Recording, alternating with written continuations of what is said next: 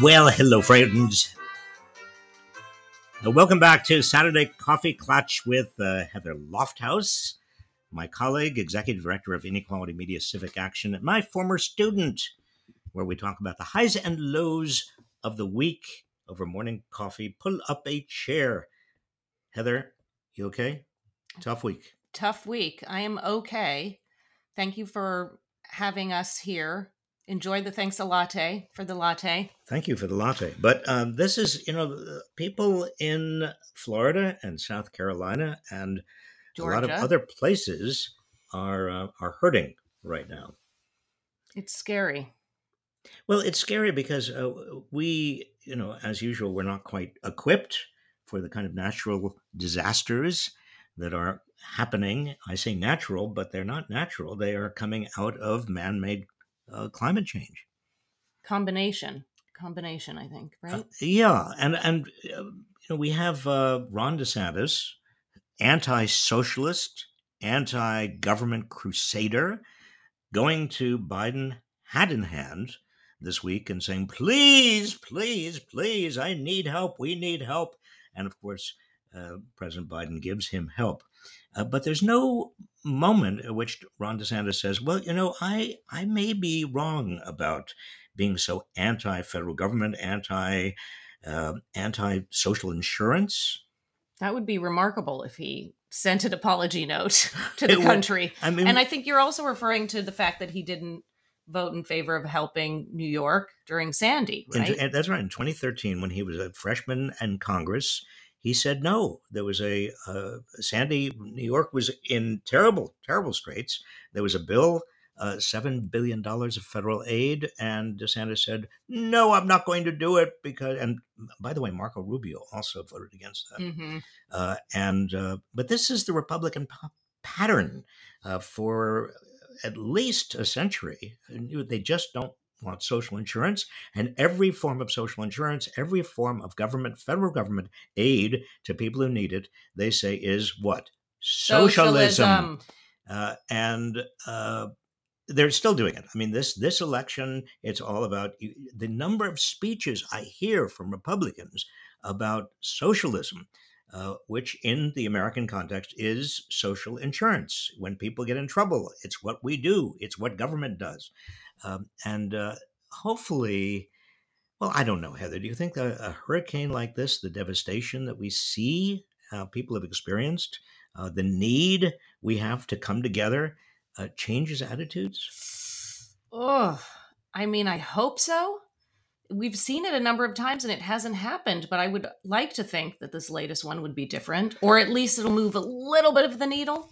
Well, I, I would hope so too. I mean, the uh, the Republicans are still going to decry socialism. By the way, do you remember in June, DeSantis had a law passed in Florida where teachers in Florida had to teach about the how awful socialism and communism were. I mean, this it's it's a it's a goblin it um, is, but they're good at using making it pejorative. And you've said this before, though, but this is an age old scare tactic. I mean, this is kind of old news mm. recreated, and it's still working. It's old news. Uh, they were they were at this. Uh, you know, I, I looked up uh, Governor Al Smith when he was uh, he was governor of New York. He was running for president in 1928.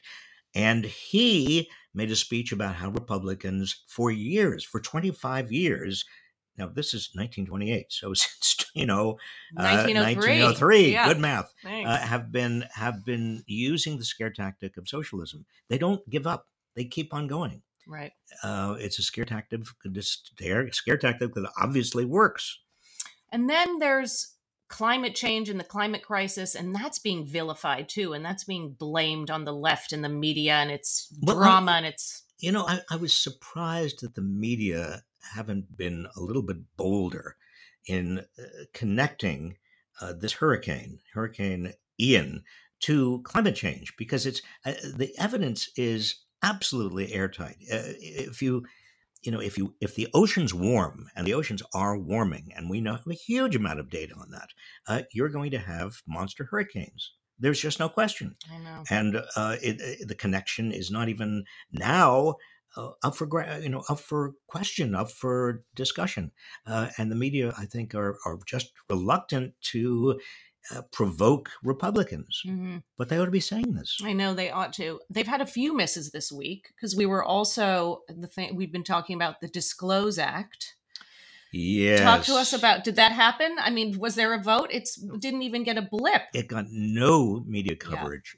As far as I can see, this is a very important piece of legislation. It came through the House, got through the House, uh, died in the Senate, uh, for the usual reasons because there were you know, they needed more than 50 votes and uh, the disclose act requires that um, candidates or their supporters provide information on anybody, the names of anybody who provides more than $10,000 right. in a campaign. Uh, that's you know ten thousand dollars to a campaign. That's not nothing. Mm-hmm. I mean, and, and uh, the Republicans are very much against that kind of disclosure. This would be uh, independent groups, nonprofit groups, the social, so-called social expenditure groups. They are the ones where the dark money, dark money, is uh, is is accumulating. Right, and that's the super PACs and the C4s, et cetera. Exactly, and and uh, the Disclose Act was going to reveal this and expose it.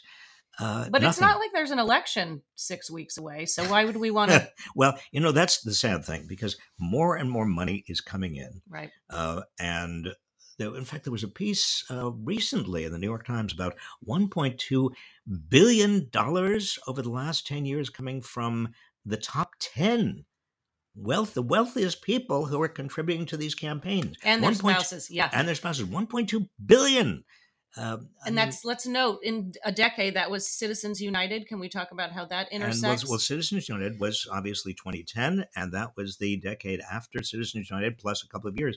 Uh, so we have big money, and that's just big money from individuals. That doesn't even include all the corporations. The corporations are putting huge amounts into these dark money pots because they don't want. Uh, consumers to know that they are supporting particular candidates. Uh, it's uh, you know it's it's undermining in such a fundamental way uh, the our democracy, people's faith in democracy, uh, and that's another point. The media did not talk about the Disclose Act. Uh, nobody knew it was coming. It was impossible for people to organize if they don't know it's coming, uh, and the media don't even talk very much about big money in politics. Uh, there was an article two weeks ago in the New York Times, a six thousand word essay. David Leonhardt, very good essay about the loss of democracy. Well, he pointed to you know obviously Trump and Trumpism, and he pointed to uh, some of the structural defects in our system in terms of you know how difficult the electoral college and so on. But he didn't mention big money. Hello, hello. What's going on here? I know, and we do. There are certain Senate races that are right now. We're learning that Republicans are really out earning um, earning. Democrats. They are earning. They're, they're out me. pulling it in. Verb. Well, they're pulling in money, but again, this is this is dark money, so it's right. going to these so-called independent groups. Right. They're not supposed to be coordinating mm. with the uh, the candidates. Obviously, they are in many many subtle right. ways and not so subtle ways. Um, and the Democrats are are raking in big dark money too. I think one of the problems politically is the Democrats have become almost as dependent on dark money as Republicans. Not quite, but almost as. Right. So um, last week when we met, we were talking about it's going to be the last January 6th potentially committee hearing. Maybe not the last, maybe the last, but it has been postponed because of Ian. This one thing I saw this week was Ginni Thomas.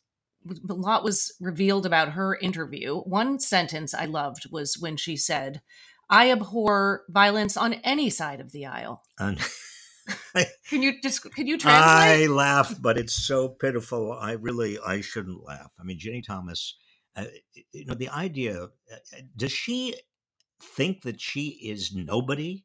I mean, I hate to even say it because in these days it is slightly politically incorrect to suggest that anybody uh, has political clout because of their spouse. But Ginni Thomas it's not just political clout. Her spouse is making decisions about campaign finance laws. Uh, and uh, her, her spouse is making decisions about how the the elections are going to be structured uh, and what is going to be permitted in terms of subpoenas and all kinds of things. And Clarence Thomas uh, is uh, well, I can speak from personal experience. He was at law school with me, mm-hmm. um, and he. Well, let's put it this way, Heather. I don't want to in any way cast aspersions, but uh, I think he is exactly with his wife on all of these issues. There's no question. There's no light between the two of them. Uh, and uh, he's got to recuse himself from these cases. If he doesn't, I don't know what there's what the meaning of ethics is on the Supreme Court. Supreme Court already uh, has a huge problem in terms of public perception. Uh, latest polls show that most of the public is actually uh, doesn't think the Supreme Court is nearly uh, as reasonable or reliable or trustworthy as it once was. And Ginni Thomas, what she is going to be. Did she say she is going to be talking to, or she has talked to the January 6th committee? Uh, that's so, what yeah. we may hear about when that committee does report next. Right. Well, so I know she was interviewed by Bennie Thompson and others, and now there were articles about it. I don't know if she will be coming back and she will be on camera or how that will be featured, but I mean, it was interesting that she, oh, please, you think my husband would listen to me? I mean, he's, I mean, it was her framing of things I thought was pretty fascinating. Uh, well, you know, again, I, I think it is uh, remarkable. We've come to a point in time in time where she can and the press can essentially give her that kind of free pass. Right. Um, well no I, I sh- the, the, january 6th committee has perfected the art of uh, uh, taping these sessions and then using the portions of the sessions that are useful for uh, framing the debate, for understanding a narrative. And I think that we will hear and see Ginni Thomas. Yeah, this coming week. Can I do a shameless plug when you're talking about video? Yeah. We had a shoot this week. We did. We did. And we did, we're, I mean, stuff for Get Out the Vote. We're doing a number of topics. You mean you're talking about inequality media? Yes, civic action. Yeah. Um, and we're doing stuff on the importance of down ballot races, down ticket races, and what's known as ballot roll off aka voter fatigue. Well, it's a very big issue because people, a lot of these studies show that particularly Democrats, not less Republicans, uh, they don't vote down ballot. They vote for the governors and they vote for the senators and the representatives and the federal offices because that's where people's minds are. But they don't really pay attention down ballot. And this year, it starts becoming really. Even more essential because the secretaries of state at the state level, um, the uh, election officials at the state level, these are the people who are going to determine whether the next election, the 2024 presidential election, um, is uh, is is a Democratic small d election. Right. Right. So and there's uh, domino uh, effects. So you have to vote down ballot, and you have to know these these these these people. You've got to make sure that they are you know they believe in democracy. What well yes one would hope. Why is it the case i know there are certain political scientists have theories why is it the case that republicans are more likely to fill out the whole ballot i think the republican think? party has made it over the last three election cycles made it uh, their focus uh, the local and state ballots. Uh, and obviously we see the results. They have they've taken over Right. You know, a lot of state governments, a lot of state legislatures,